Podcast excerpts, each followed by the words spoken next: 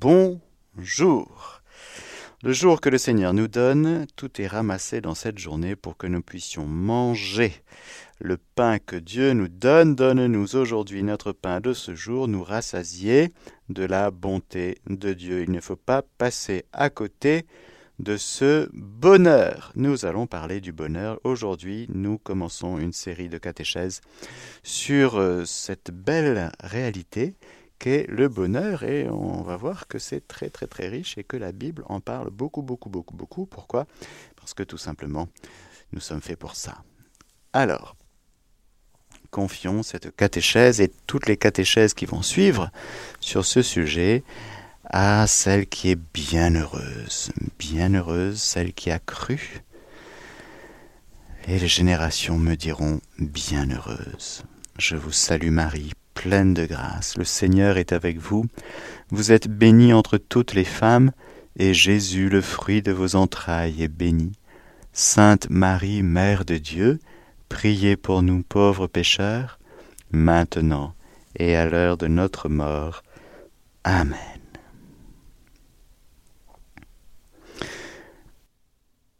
Voilà comment nous allons procéder. Nous allons regarder dans la Bible ce que nous dit la Bible sur le bonheur. Nous allons d'abord aller dans la première alliance, l'Ancien Testament, et dans un deuxième temps, plus tard, mais peut-être que le Saint-Esprit va nous faire passer de l'un à l'autre, on ne sait pas comment ça va se passer, mais il est prévu qu'un jour, à un moment donné, nous allions en Galilée, sur le mont des Béatitudes, pour écouter un petit peu ce que Jésus nous dit sur les béatitudes. Parce que dès que nous parlons des béatitudes, ça y est, on va sur le mont des béatitudes. Mais avant, il y a plein de choses déjà. Jésus viendra accomplir, non seulement en sa personne, mais offrir le bonheur qu'il vit lui-même, qu'il est lui-même et dont il veut nous faire vivre ici-bas, sur cette terre, et pour toujours. Alors nous verrons qu'il y a beaucoup de tonalités, de couleurs, un peu comme les mystères du rosaire, avec les mystères joyeux, lumineux, douloureux, glorieux, mais tout cela, oui, même les mystères douloureux font partie du bonheur. Bon, nous y reviendrons, mais sans plus attendre, regardons un petit peu ce que nous dit la Bible dans l'Ancien Testament sur le bonheur. Déjà, ce que nous pouvons affirmer, c'est que la Bible reconnaît, bien sûr, qu'il y a des bonheurs terrestres. Eh oui, il ne faut pas s'interdire les bonheurs terrestres. Et il y a plusieurs domaines que la Bible énumère dans lesquels nous pouvons goûter le bonheur. Il y a par exemple le bonheur conjugal, de la famille et de la fécondité naturelle. Par exemple, je vais citer beaucoup Proverbes, Siracide et Coëlette, parce que dans tous ces livres, justement, on parle beaucoup du bonheur de l'homme, de l'être humain ici-bas sur cette terre. Alors, par exemple, dans Proverbes 18, et puis on le trouve dans 31, trouver une femme, c'est trouver le bonheur, c'est obtenir une faveur du Seigneur. Amen. Siracide 26. Heureux l'époux dont la femme est excellente. Le nombre de ses jours sera doublé. Une femme parfaite est la joie de son mari.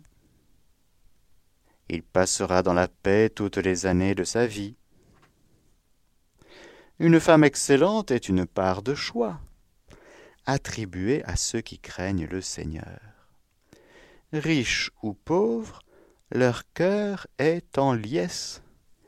Ils montrent toujours un visage joyeux. C'est beau ça, de voir le bonheur d'un homme qui, au milieu de ses aléas, de ses allées et venues, reconnaît que son bonheur, c'est son épouse. Vous êtes d'accord, les hommes qui écoutent ? Bon, vous me direz, hein ? Nous sommes en direct et je vous donnerai la parole tout à l'heure, par téléphone ou SMS, donc vous me direz. Vous direz à votre épouse, hein, aujourd'hui, que elle est excellente et que c'est une part de choix. Montrez-lui un visage joyeux. Deutéronome 24. Si un homme vient de prendre femme, il n'ira pas à l'armée et on ne viendra pas chez lui l'importuner. Il restera 1 an chez lui, quitte de toute affaire, pour la joie de la femme qu'il a prise. Extraordinaire. Il aurait donc une priorité dans la vie entre le lien conjugal, le travail, le boulot, le business, toutes les multiples occupations. On est débordé. Mais homme, première année de mariage, tu goûtes le don que Dieu t'a donné tous les jours de ta vie. Tu goûtes ça parce que c'est le plus précieux. C'est intéressant quand même de voir la parole de Dieu qui met les choses en ordre. Évidemment, rappelez-vous, le livre de la Genèse, avec les 3 axes, vous savez. Bien sûr, l'axe de l'amour et de la fécondité. Et puis l'axe de la connaissance. Nous sommes faits pour scruter l'univers et, bien sûr, de connaître Dieu. Et puis nous sommes faits aussi pour transformer l'univers, ce qu'on appelle le dominium, c'est-à-dire le travail. Voilà, que ce soit devant un ordinateur ou avec un arbre en train de faire du jardinage, voilà, c'est la transformation de l'univers. Le dominium.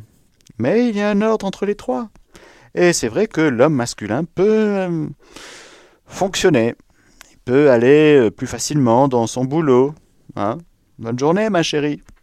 On se revoit quand j'aurai le temps, quoi. Hein.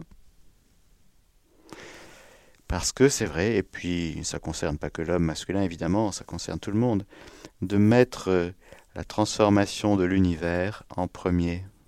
C'est tellement exaltant, ça donne tellement de joie qu'on bosse. Et en plus, quand c'est pour le bon Dieu, on est heureux. Mais attention, il y a la connaissance.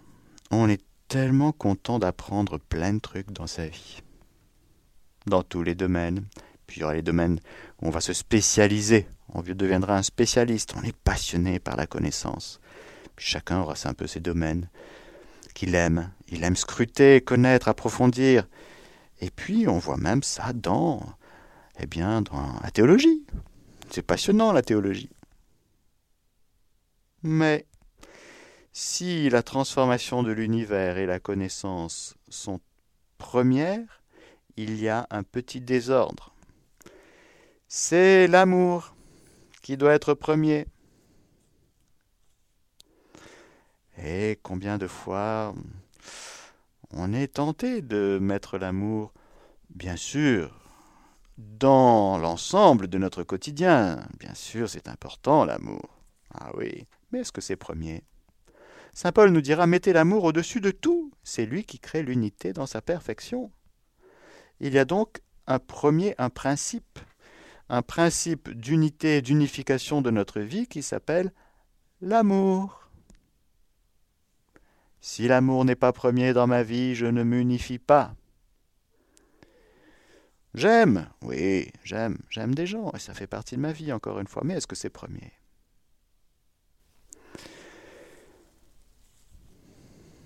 Alors c'est ça que nous dit la Bible déjà.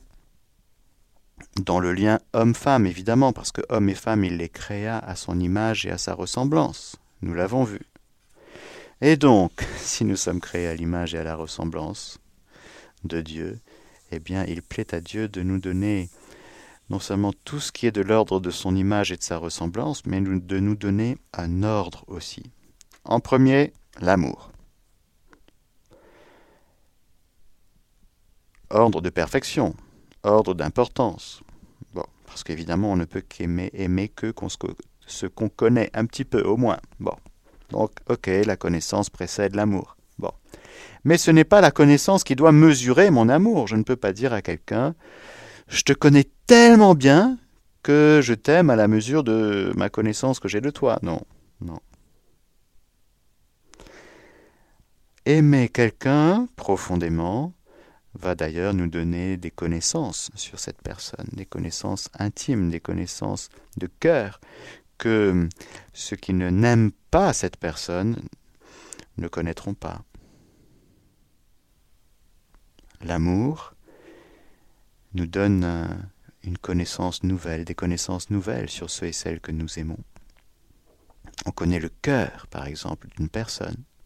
De sorte que quand les gens parleront de cette personne avec une connaissance approximative, périphérique, superficielle, on dira « Vous ne la connaissez pas, cette personne ? Moi, je la connais. Je la connais du dedans, de l'intérieur. Pourquoi ? Parce que je l'aime. Vous, vous la connaissez de l'extérieur. Ce que vous dites n'est peut-être pas faux. Vous connaissez son poids, sa taille, son caractère, très bien.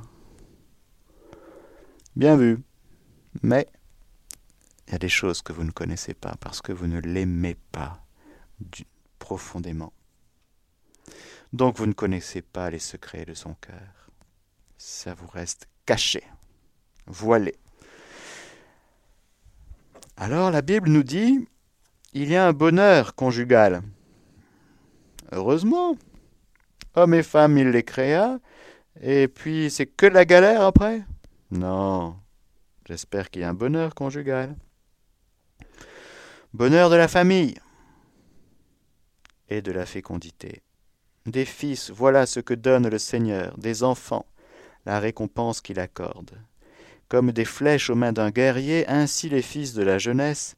Heureux l'homme vaillant qui a garni son carquois de telles armes. Tes armes, c'est ta descendance, ta fécondité. Oui, frères et sœurs, un des plus grands bonheurs de l'homme, de l'être humain, c'est la fécondité. Alors, il y a la fécondité naturelle, bien sûr, mais la fécondité surnaturelle, la fécondité spirituelle, devenir père et mère. La femme se sauve en devenant mère, dit saint Paul, c'est-à-dire que, à un moment donné, il va falloir arrêter d'être vieux garçon, vieille fille. Il va falloir entrer dans la paternité, la maternité, c'est-à-dire porter du fruit. C'est la gloire de mon Père que vous portiez beaucoup de fruits.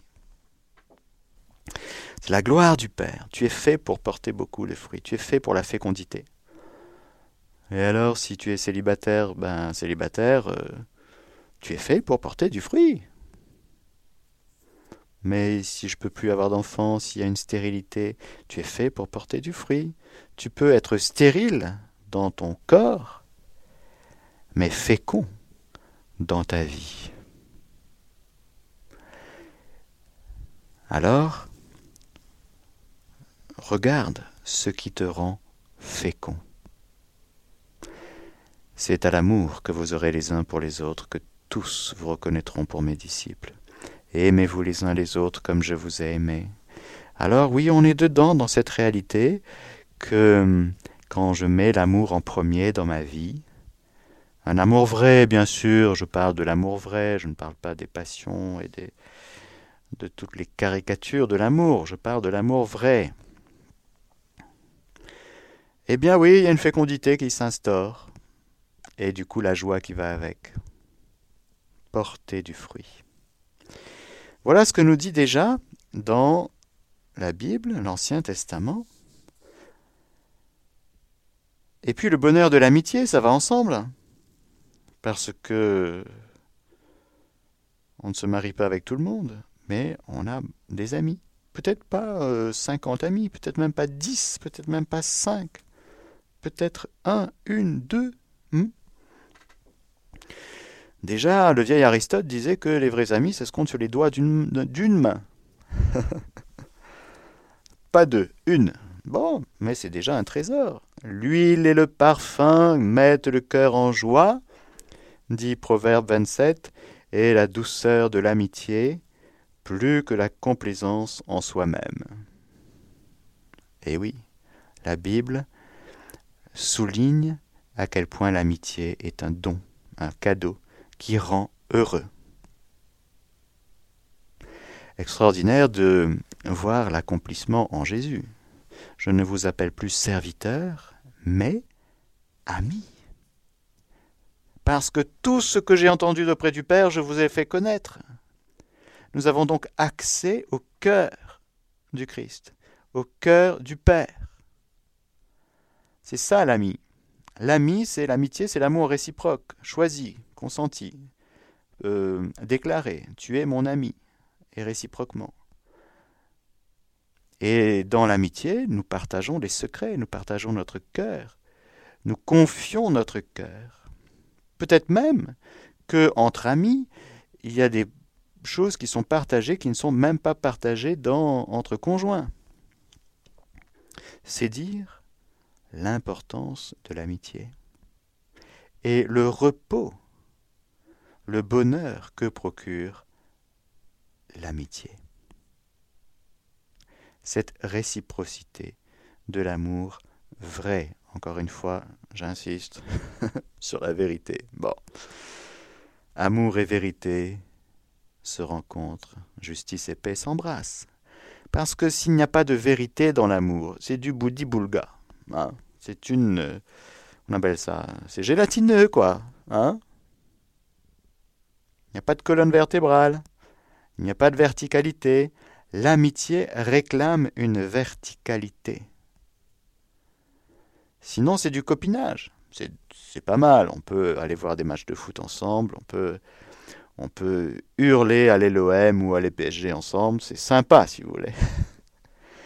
Mais c'est de la camaraderie. L'amitié, c'est quelque chose de plus profond. C'est bien, la camaraderie. L'amitié, ça va plus loin. Ce que la Bible nous dit, c'est que c'est l'amitié est une source de bonheur.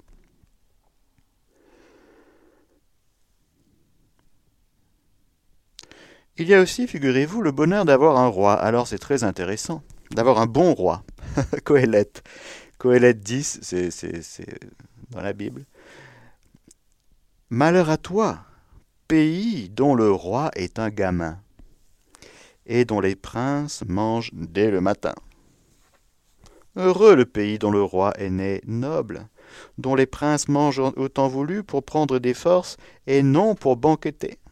Eh oui, comme dans le palais d'Hérode, si vous voulez. Hein, on mangeait, on buvait, et puis on a décapité la tête de Jean le Baptiste. Parce que tout ça n'est que débauche, lâcheté. Bon.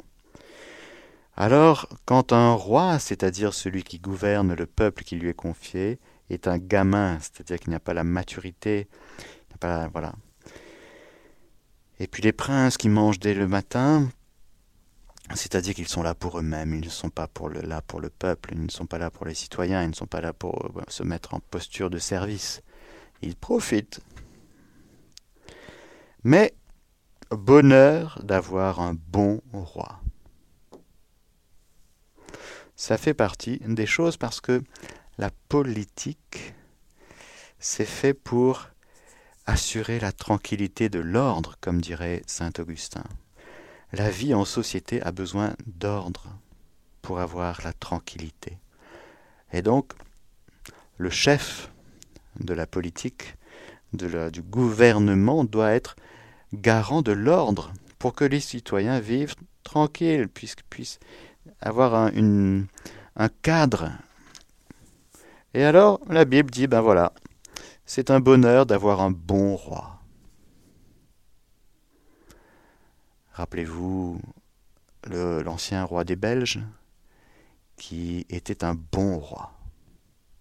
Il passait tous les jours 1 heure devant le Saint-Sacrement. Et le peuple sait reconnaître le roi quand il est bon. Autre source de bonheur. Alors, bonheur d'avoir une grosse fortune. Il y en a qui vont être contents, hein? Mais attention. Bonheur d'avoir une grosse fortune acquise sans faute, c'est-à-dire sans péché, sans malhonnêteté. Et posséder sans en être esclave. pas facile. Parce que quand on a beaucoup... Bon. Alors je vous lis Siracide 31. C'est magnifique. Nous voyons dans l'Ancien Testament une sagesse. Une sagesse de vie, c'est-à-dire des préceptes qui sont le fruit de l'expérience.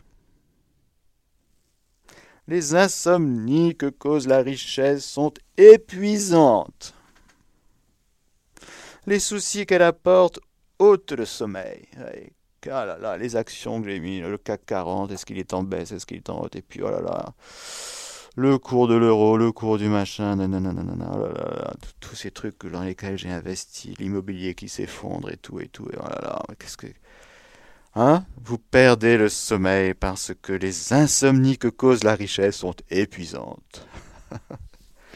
Les soucis qu'elle apporte ôtent le sommeil. Oui, c'était déjà le cas il y a 3000 ans. Les soucis de la veillée empêchent de dormir. Une grave maladie éloigne le sommeil. Le riche travaille à amasser des biens, et lorsqu'il s'arrête, c'est pour se rassasier de plaisir. Le pauvre travaille n'ayant pas de quoi vivre, et dès qu'il s'arrête, il tombe dans la misère. Celui qui aime l'or n'échappe guère au péché. Celui qui poursuit le gain en sera la dupe. Beaucoup ont été victimes de l'or. Leur ruine était inévitable. Car c'est un piège pour ceux qui lui sacrifient, et tous les insensés s'y laissent prendre. Bienheureux le riche qui se garde sans tache et qui ne court pas après l'or. Qui est-il que nous le félicitions? Car il fait des miracles dans son peuple. Qui a subi cette épreuve et s'est révélé parfait? Ce lui sera un sujet de gloire. Qui a pu pécher et n'a pas péché, faire le mal et ne l'a pas fait? Ses biens seront consolidés et l'Assemblée publiera ses bienfaits. Dans l'Ancien Testament, le fait d'avoir des biens, des troupeaux, des maisons, des biens, quoi. Eh bien, les biens terrestres sont donnés, considérés comme des bénédictions de Dieu. C'était des signes que Dieu vous bénissait, que vous viviez avec lui. Mais la Bible est très perspicace sur la nature humaine. La Bible ne se laisse pas tromper. Et oui, le cœur de l'homme est malade. C'est-à-dire, ok, il travaille, bon, il gagne bien sa vie, il doit dire Amen, il doit dire merci Seigneur. Qu'as-tu que tu n'aies reçu, n'oublie pas de rendre grâce. Parce que si tu n'offres pas le sacrifice d'action de grâce pour ton travail, pour les biens que t'apportent, même tes investissements, très bien, n'oublie pas d'aller jusqu'à l'action de grâce quand même, parce que qu'as-tu que tu n'aies reçu, dit saint Paul. Rends grâce. Si tu oublies de rendre grâce, tu vas tomber dans l'ingratitude. Et en étant dans l'ingratitude, tu vas te prendre pour toi-même la source de ta providence. Tu vas te prendre pour un petit Dieu. Tu vas oublier la source de tes bénédictions, de tes biens, de ce que tu as. Le Seigneur, dans sa bonté, te permet de vivre d'une manière confortable. Bénis le Seigneur pour ça. Dis-lui merci, jour et nuit. Parce que la maladie peut arriver. Bon. Et puis, il y a le danger des richesses, comme on dit. C'est-à-dire que c'est un piège. Alors, beaucoup ont été victimes de l'or. Leur ruine était inévitable. C'est un piège pour ceux qui lui sacrifient. Et tous les insensés s'y laissent prendre. C'est-à-dire ceux qui n'ont pas le sens des biens, le sens des choses de la terre, le sens des choses matérielles. Tout a un sens, une direction, mais un sens aussi. Alors, littéralement, c'est un bois d'achoppement, c'est-à-dire que l'or, ça peut être aussi le matériau utilisé pour les idoles. Ça peut devenir une idole.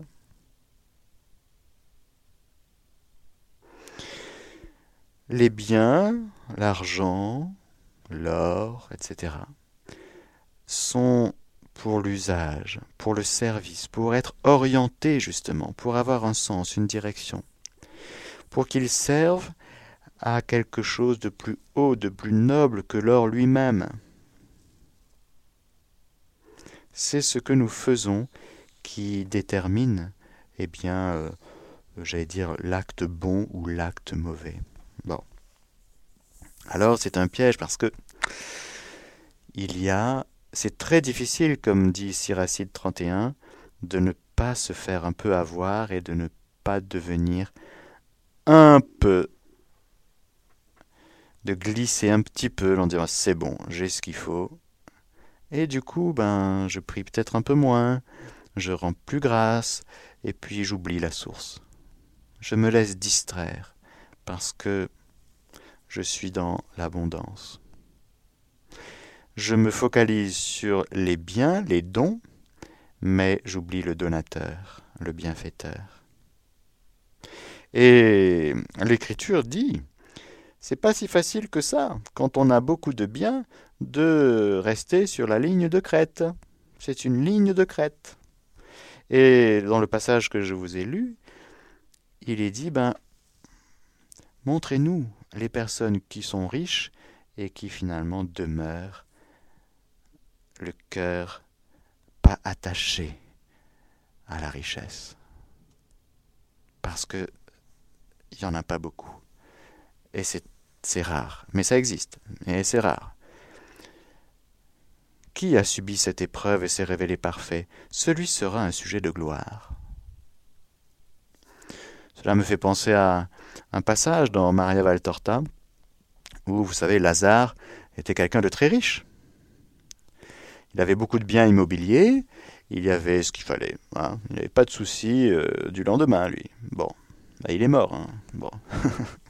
Et puis, ça sentait déjà au bout de 4 jours. Bon, il était malade et tout ça. Bon, mais Jésus dira, oui, Lazare, il a beaucoup de biens, mais il n'est pas attaché à ses biens.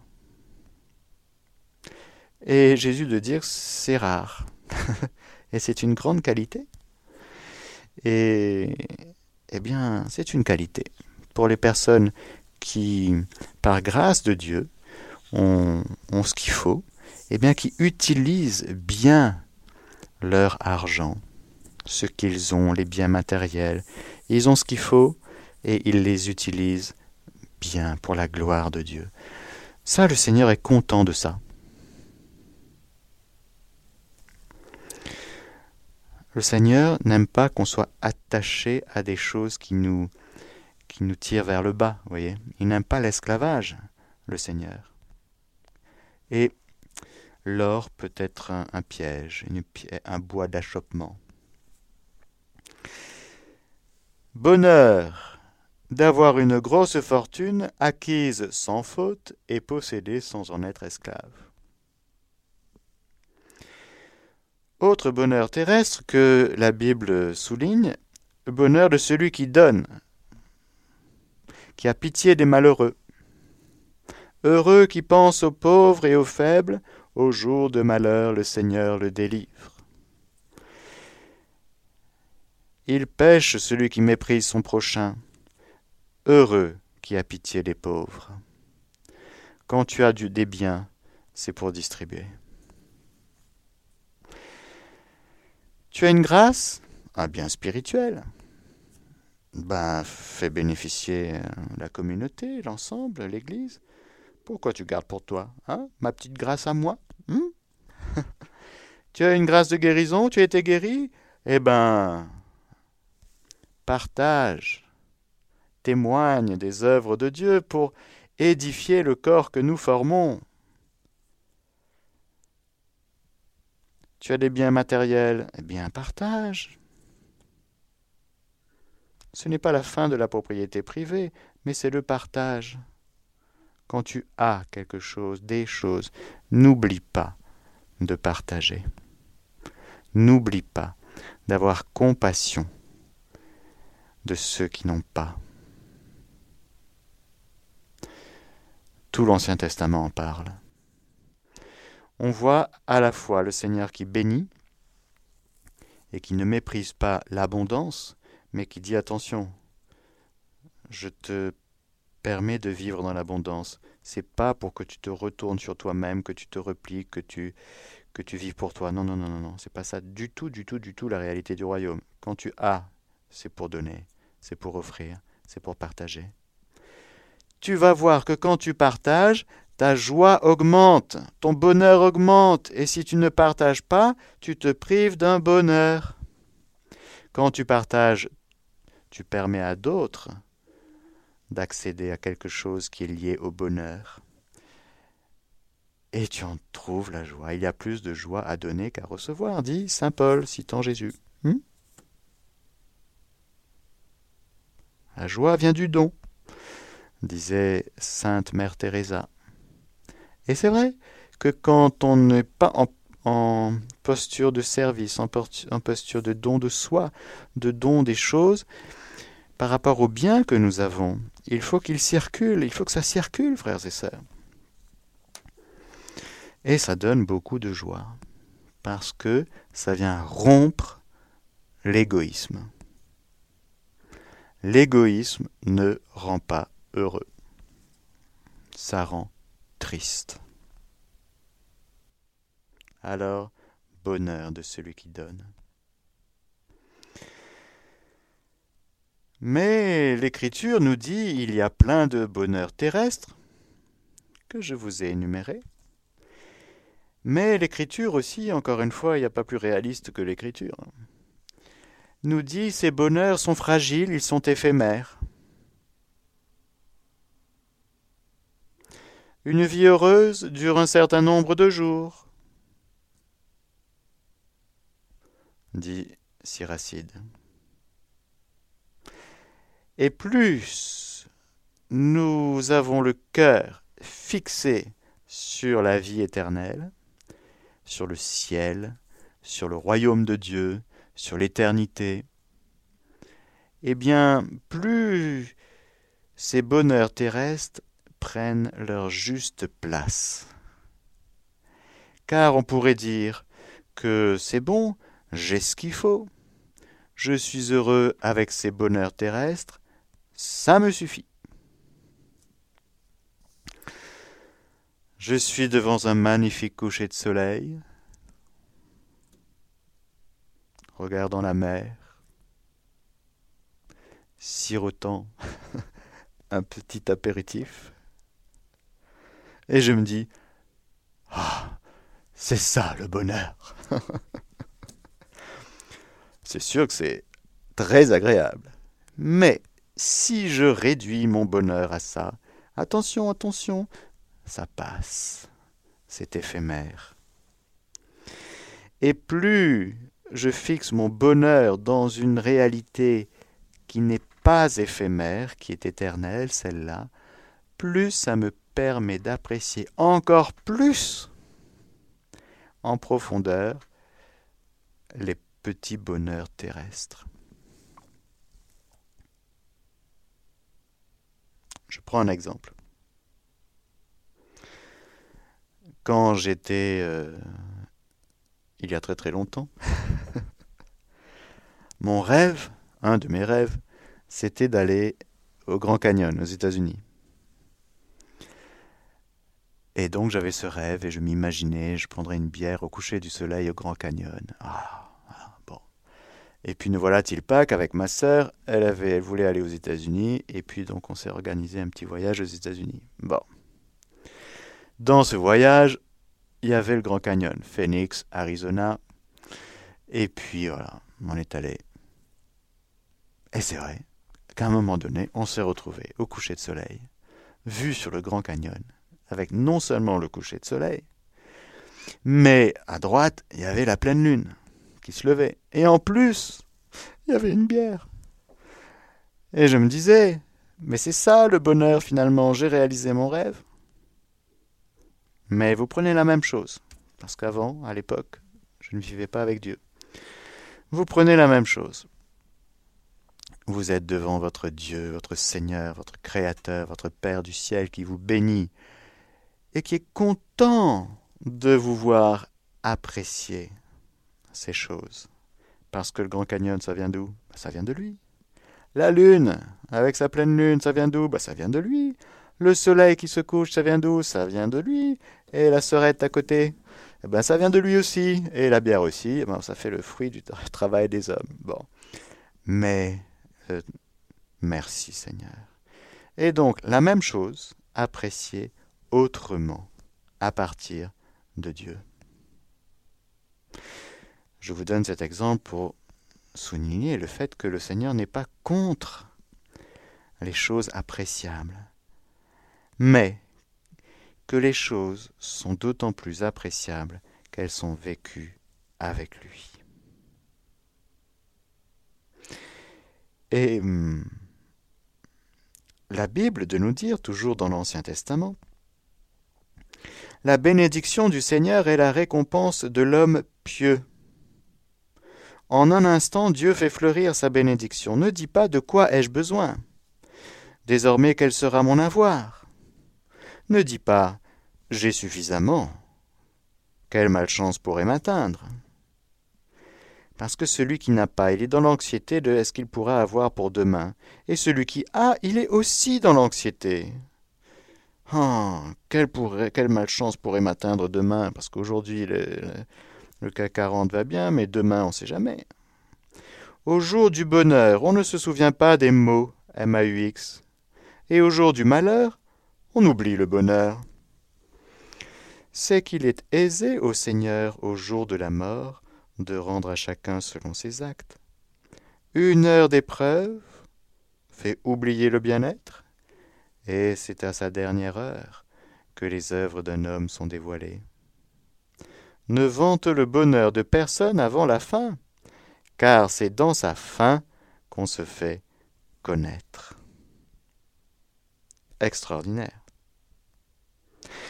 Il faut bien finir. La Bible nous dit, tu as bien commencé, parce que tu es créé par Dieu, à son image, à sa ressemblance. Tu es un béni, un chéri de Dieu. Il faut bien terminer ta vie. Bien terminer ta vie, c'est vivre de la bénédiction du Seigneur. La bénédiction du Seigneur est la récompense de l'homme pieux. Pieux, c'est-à-dire dans le don de piété filiale, c'est-à-dire en connexion avec son Père du ciel.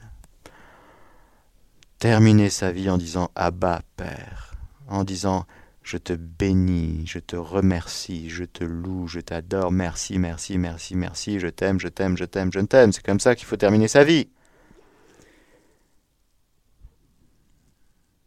Alors, la Bible et l'Ancien Testament nous enseignent que c'est la vertu, que c'est la sagesse qui procure davantage de bonheur que l'acquisition de richesses. Car il y a quelque chose de plus profond, qui perdure, qui enracine l'homme dans un état stable. La vertu, l'habitus, c'est stable, ça stabilise. Celui qui n'est pas vertueux, ou même qui est dans le vice stabilise aussi, mais bon, c'est dans le vice. Quelqu'un qui va mentir 15 fois par jour, il sera stable dans le vice qu'on appelle le mensonge. Bon. S'il ment une fois comme ça, d'une manière ponctuelle, il ne sera pas stabilisé dans le vice du mensonge. Mais s'il répète, ça va devenir une habitude, un habitus, et ça va stabiliser malheureusement dans le vice. Mais l'inverse, bien sûr, et heureusement, dans la vertu. Quelqu'un qui s'applique à pratiquer la vérité vient à la lumière, quelqu'un qui se met à pratiquer des paroles de bénédiction, il va devenir de plus en plus bénissant, quelqu'un qui va poser des actes de générosité 15 fois par jour, il sera plus généreux que celui qui impose un par jour. Bon, ça s'appelle la vertu, la stabilisation de l'homme dans la vertu qui le rend heureux. Parce que le bonheur n'est pas dans ce qui est éphémère. Le bonheur est quelque chose qui est dans la stabilité. La vertu, les vertus, vous prenez toutes les vertus cardinales, de prudence, de tempérance. Ben oui, tempérance, ça rend heureux, figurez-vous. Ah bon? Je sais pas, moi j'aime tous les excès. Dès que je vois un excès possible, je plonge là-dedans. Je me dis, ouais, c'est chouette, c'est le bonheur. Ben non. Tu auras toujours des lendemains qui déchantent et des gueules de bois. Mais la tempérance, ça va enraciner en toi quelque chose qui va te rendre heureux. La vertu. Tu vas devenir de plus en plus tempérant, de plus en plus prudent, de plus en plus fort, etc. Pareil pour les vertus théologales, foi, espérance, charité. Tu vas devenir de plus en plus croyant. C'est dans ce plus en plus, cet enracinement, que tu trouveras le bonheur. Parce que sinon... ben, ce sont des courbes qui plongent et puis d'un coup qui remontent très très haut. Ce sont des vagues de haute mer et des abîmes. Tu vas passer de joie éphémère, l'homme d'un moment qui écoute la parole de Dieu, mais devant la persécution, il n'y a plus personne. Parce qu'il n'y avait pas de racine en lui. Tandis que celui qui écoute la parole de Dieu et qui la met en pratique, c'est de la bonne terre. Et donc, il y a quelque chose qui s'enracine. La parole de Dieu peut s'enraciner, porter du fruit.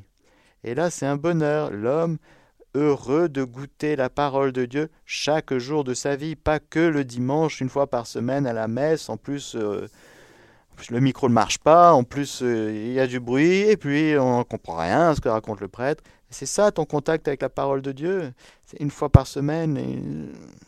Comment veux-tu que la parole de Dieu s'enracine en toi si tu n'es pas dans quelque chose qui va te stabiliser, t'enraciner, qui va perdurer? Alors l'Écriture dit ça, que il faut qu'il y ait cette endurance, persévérance, pour que les choses de Dieu, pour que les dons de Dieu, que la vie de Dieu, bien sûr, s'enracinent. Et donc, frères et sœurs, je vous annonce qu'on sera de plus en plus heureux. Et voilà, aujourd'hui on est heureux comme ça, mais demain nous serons un peu plus heureux, si et seulement si nous faisons ce qu'il faut. Alors, ce bonheur, il est promis à la fois aux sages, c'est-à-dire justement la sagesse, c'est-à-dire non seulement savoir prendre du recul, mais encore une fois, on devient sage. Qu'est-ce qui rend sage? Eh bien, c'est à la fois le cœur sage et le cœur simple. Pour être sage, il ne faut pas accumuler dans la tête des connaissances théoriques. Non, ça c'est pas ça la sagesse. Il faut pratiquer le bien. En pratiquant le bien tous les jours de sa vie, on acquiert cette espèce de sagesse pratique. Et ce recul, on acquiert la prudence, cette vertu de gouvernement, on acquiert les autres vertus aussi. Mais l'Écriture, qui est là non seulement pour nous dire des choses sur la vie humaine, mais surtout pour nous dire des choses qui sont en lien avec l'alliance que le Seigneur est venu tisser avec nous, la Bible nous dit, en fait, si tu veux être heureux, tu dois mettre Dieu dans ta vie. Tous ces bonheurs terrestres.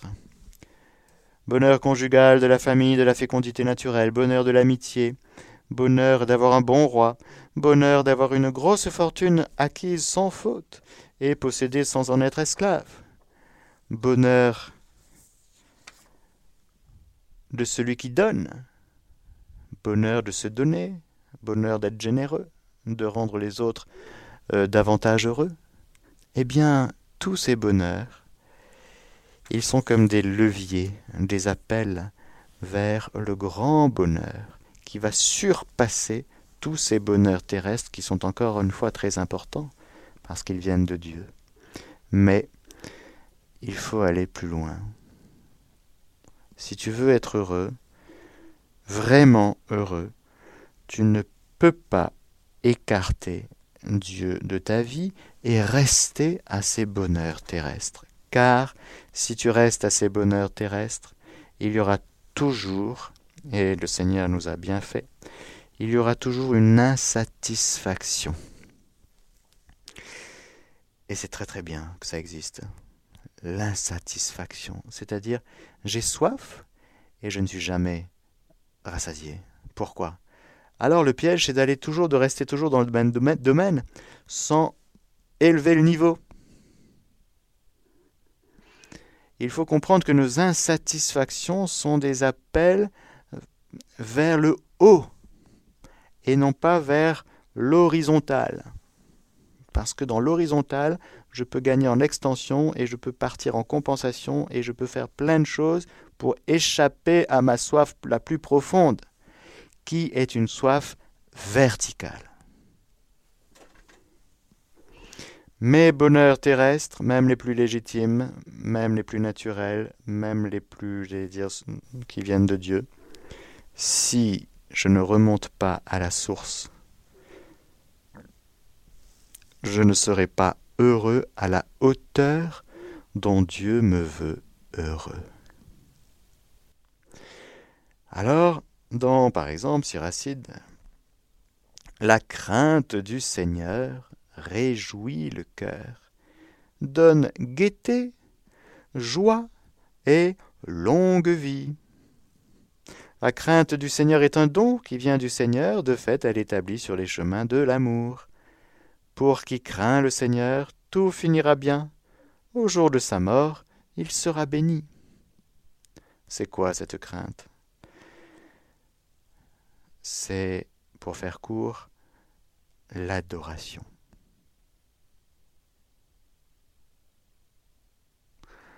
Le bonheur du sage, heureux l'homme qui médite sur la sagesse et qui raisonne avec intelligence, qui réfléchit dans son cœur sur les voies de la sagesse, et qui s'applique à ses secrets. Il la poursuit comme le chasseur, il est aux aguets sur sa piste, il se penche à ses fenêtres et écoute à ses portes. Il se poste tout près de sa demeure et fixe un pieu dans ses murailles. Il dresse sa tente à proximité et s'établit dans une retraite de bonheur. Il place ses enfants sous sa protection et sous ses rameaux il trouve un abri. Sous son ombre, il est protégé de la chaleur et il s'établit dans sa gloire. En fait, c'est un savoir-vivre, un bien-vivre avec saveur, sagesse, saveur. Mais le bonheur du sage, s'il n'y a pas la crainte du Seigneur, eh bien, ce bonheur n'est pas plénier entier. Avec la crainte du Seigneur, rien ne manque. Avec elle, on n'a pas à chercher d'appui. La crainte du Seigneur est un paradis de bénédiction. Mieux que toute gloire, elle protège. Cette crainte du Seigneur, frères et sœurs, est très importante. La crainte du Seigneur, c'est déjà reconnaître sa dépendance à plus grand que soi. Reconnaître que, justement, tout ce qu'on a, notre vie, les enfants, la famille, la maison, l'appart, la voiture, merci. Merci.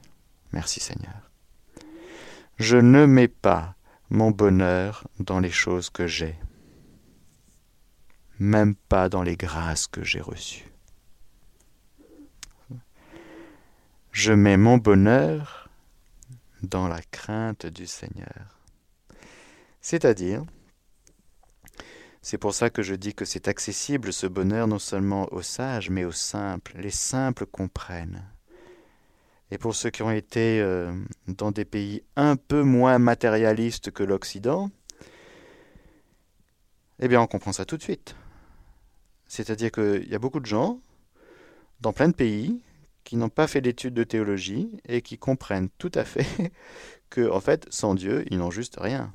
Et ils ne sont juste rien. Et qui se confient à Dieu comme spontanément.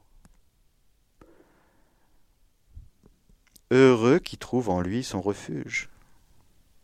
Heureux qui trouve en lui son refuge.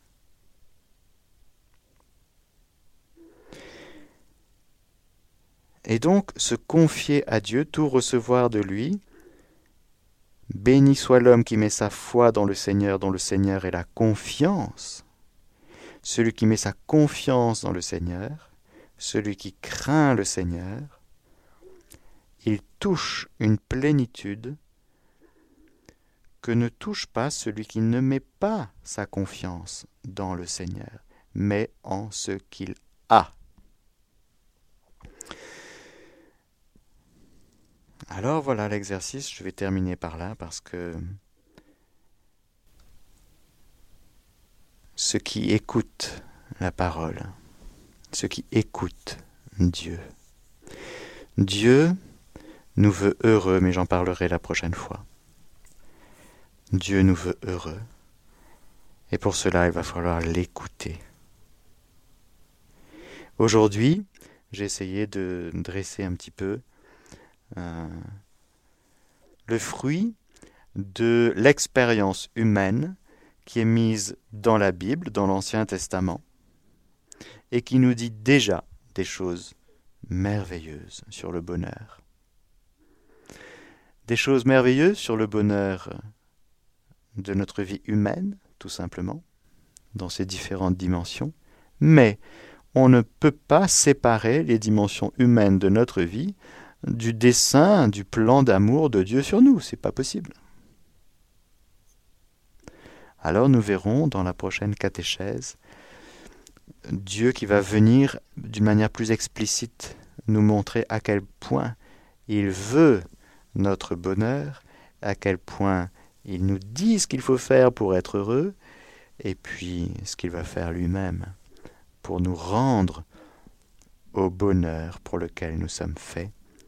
Amen. Alléluia. Et je vous donne la bénédiction du Seigneur. Je vous retrouve demain pour la suite de la catéchèse sur le bonheur. Que le Seigneur Tout-Puissant vous bénisse, le Père, le Fils et le Saint-Esprit. Amen. Chers auditeurs de Radio Maria, c'était la catéchèse du Père Mathieu.